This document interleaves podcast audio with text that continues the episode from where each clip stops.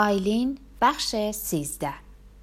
از کلیسا متنفر بودم. همیشه یه نفر می‌پرسید امروز صبح خانم دانل کجاست؟ عذر و بهانه پدرم این بود که حالش خوب نبود یا به دیدن مادرش رفته اما سلام رسوند.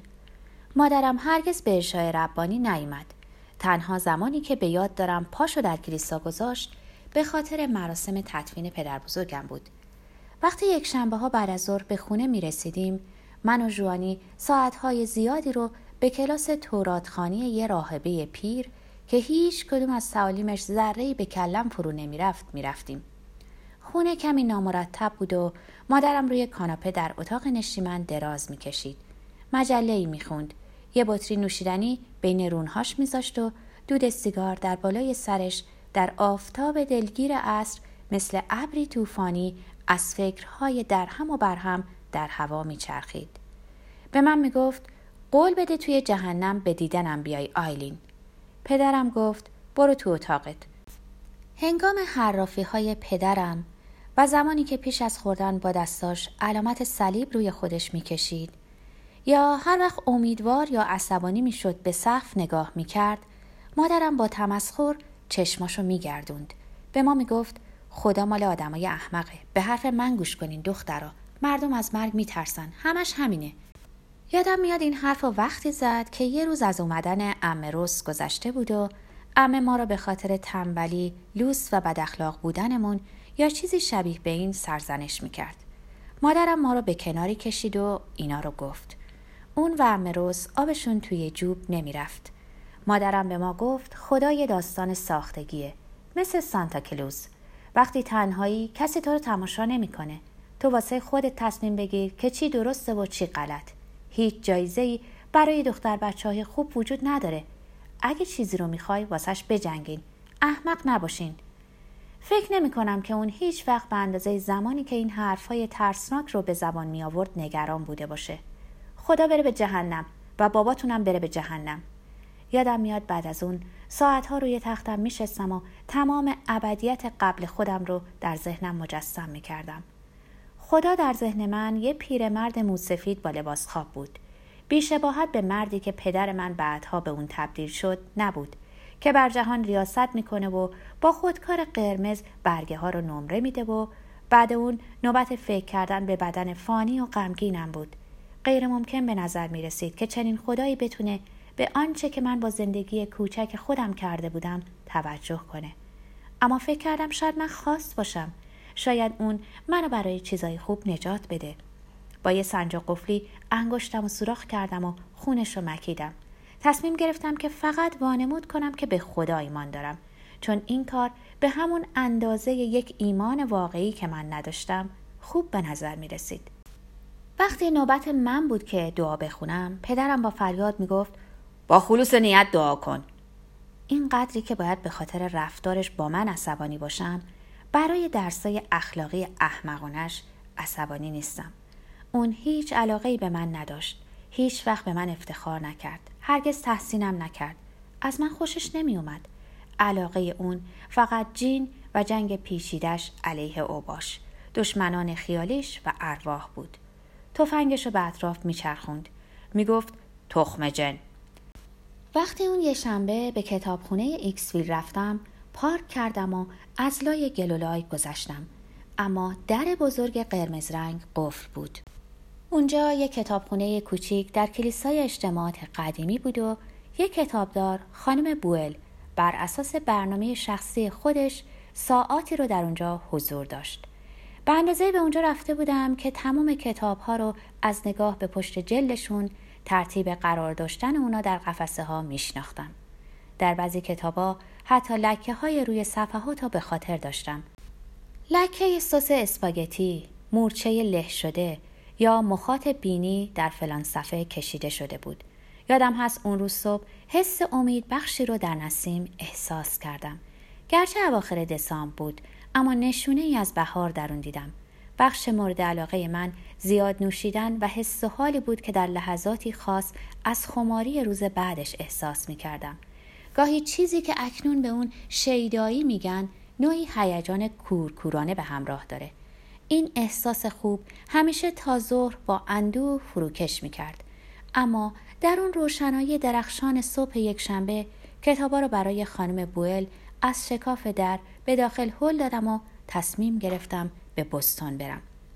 اگه می‌دونستم که این آخرین یکشنبه که من در ایکسویل خواهم گذروند ممکن بود اونو در حال بستن یه چمدون یواشکی در اتاق زیر شیروونی و یا غمگین در حال فکر کردن به خونه ای که دیگه هرگز نمیدیدمش بگذرونم. وقتی پدرم کلیسا بود عادت داشتم ساعتها کنار میز آشپزخونه به گریه بشینم و برای تمام جوونیم سوگواری کنم. می‌تونستم به دیوارا لگت بزنم. رنگای پوست پوسته شده و کاغذ دیواری رو بکنم. کف هر طبقه توف بندازم. اما ماشین رو به بزرگ راه روندم. نمی‌دونستم به زودی می‌خوام برم. یادم میاد جاده به خاطر یخ آب شده لغزنده شده بود. پنجره ها رو پایین کشیدم تا با دود اگزوز مسموم نشم.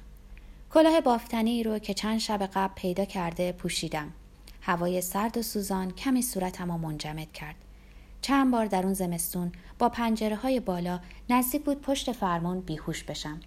یه شب در راه برگشت از خونه رندی به خونه خودمون از جاده منحرف شدم و به یه تپه برف خوردم.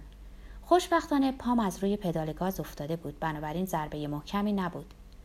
اون یک شنبه وقتی از اکسویل خارج می شدم فکر کردم در دانشگاه قدیمیم در راه بستون توقف کنم اما جرأت اونو نداشتم بیشتر از یک سال در اون شهر کوچک دانشگاهی در خوابگاه با دخترای دیگه به سختی زندگی کرده بودم کلاس می‌رفتم در کافه‌تریا غذا میخوردم و از این دست کارا اینکه یه قهوه جوش یا یه مجموعه ملافه برای خودم داشتم و اینکه از خونه دور باشم ولو نه خیلی دور احساس خوبی داشت. اون زمان در نیمه سال دوم از دانشگاه بیرون اومدم و مجبور شدم به ایکسویل برگردم تا از مادرم مراقبت کنم. هرچند که کلمه مراقبت برای بیان این مسئله خیلی مناسب نیست. از مادرم میترسیدم.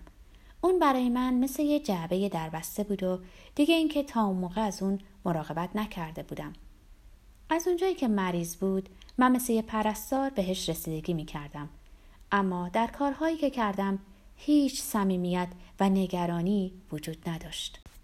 قلبا خیلی خوشحال بودم که مجبور شده بودم دانشگاه رو ترک کنم.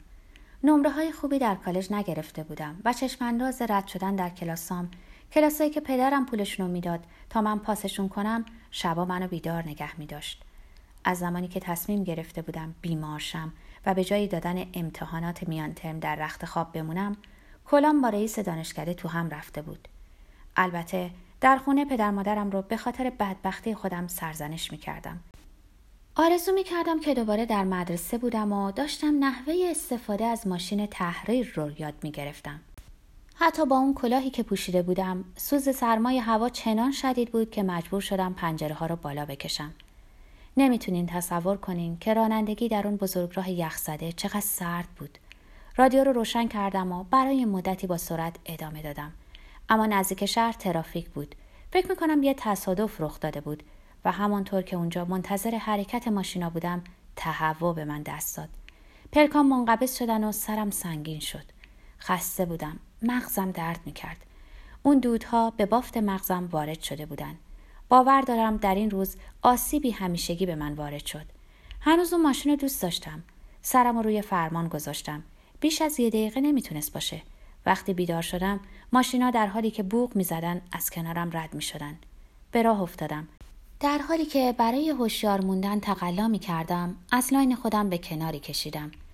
چون یه ماشین پلیس پشت سرم بود و یه صورت در آینه جلوی ماشینم دستش رو که دستکشی سیاه داشت برای من تکون داد تا کنار بزنم. در حالت گیجی فکر کردم صورتی که در آینه دیدم مال پدرم بود که منو تا بیرون شهر دنبال کرده. هنوز تصویر پدرم و به عنوان یه پلیس با یونیفرمش خندان با دستها و گونه های سرخ و بدشگونی کمسویی در چشماش در ذهنم دارم. این مرد تا وقتی که در نیروی پلیس بود هیچگاه کت نپوشید. می‌گفت تو نمی‌تونی یونیفرم تو با یک کت بپوشونی. بنابراین همیشه مریض بود. همیشه آبریزش بینی داشت. بدنش کوفته بود. دستش در گوشش بود و وزنش رو از پهلویی به پهلوی دیگه مینداخت. البته پدرم در این لحظه در مراسم اشای ربانی نشسته و سالها بود که یونیفرم رو نپوشیده بود اما همیشه فکر می‌کردم که اونا همه جا می‌بینم. سالها پس از اینکه ایکسویل رو ترک کردم و تا به امروز گاهی فکر می‌کنم که اونو می‌بینم. باتومی رو در پارک تکون میده. از یه مغازه یا قهوه فروشی بیرون میاد و بالای پله ها ولو میشه. به شونه بزرگراه انداختم و شیشم و پایین دادم. به پلیس گفتم معذرت می‌خوام سرکار. این تو هوا گرفته بود و بخاریم خراب شده. اون پلیس رو به خاطر دارم. جوان بود. صورتی لاغر داشت و زیر چشمای آبی کمرنگ درشتش گود افتاده بود. منو به یاد یه خبرنگار مینداخت سوالای معمولی رو پرسید. سعی کردم با دهن بسته صحبت کنم. میترسیدم بوی الکل نفسم رو بشنوه. چشمانم و مالیدم و گفتم متاسفم. با التماس به اون نگاه کردم. پدرم مریض و من تمام شب رو کنار تختش بیدار بودم. دوره خیلی سختی رو میگذرونم. فکر کردم این بهانه ترحم زیادی جلب می‌کنه. اما همانطور که حرف می‌زدم طوری گلوم مثل مشت گره کرده شد و اشک در چشمام حلقه زد که انگار به داستان رقت انگیزم باور داشتم. انگار به پدرم عمیقا توجه داشتم و این حقیقت که ممکن بود مجبور شم بدون او با زندگی مواجه شم قلبم شکسته بود. فقط کنترلم از دست داده بودم. به سختی می‌تونستم ماشینم و مستقیم هدایت کنم. خیلی هیجان زده بودم. کف دستامو به حفره چشمانم مالیدم و گلومو صاف کردم. افسر پلیس تحت تاثیر قرار نگرفت. گفت بذار اینو بهت بگم وقتی پدرت بهت احتیاج داره نمی‌خوام اتفاق بدی واسط بیفته. به من به این شرط اجازه داد برم که از خروجی بعدی خارج شم و یه فنجون قهوه بگیرم. چه قلب بزرگی داشت. ماسک مرگم و پوشیدم و سرم و تکون دادم. همیشه از پلیس متنفر بودم. اما احساس می‌کردم مجبورم از اونا اطاعت کنم. بنابراین از خروجی بعدی بیرون رفتم و خودم رو در خیابانی به نام مودی یافتم. یه تابلوی کریسمس بالای جاده آویزون بود و بین دو تیرک برق بسته شده بود.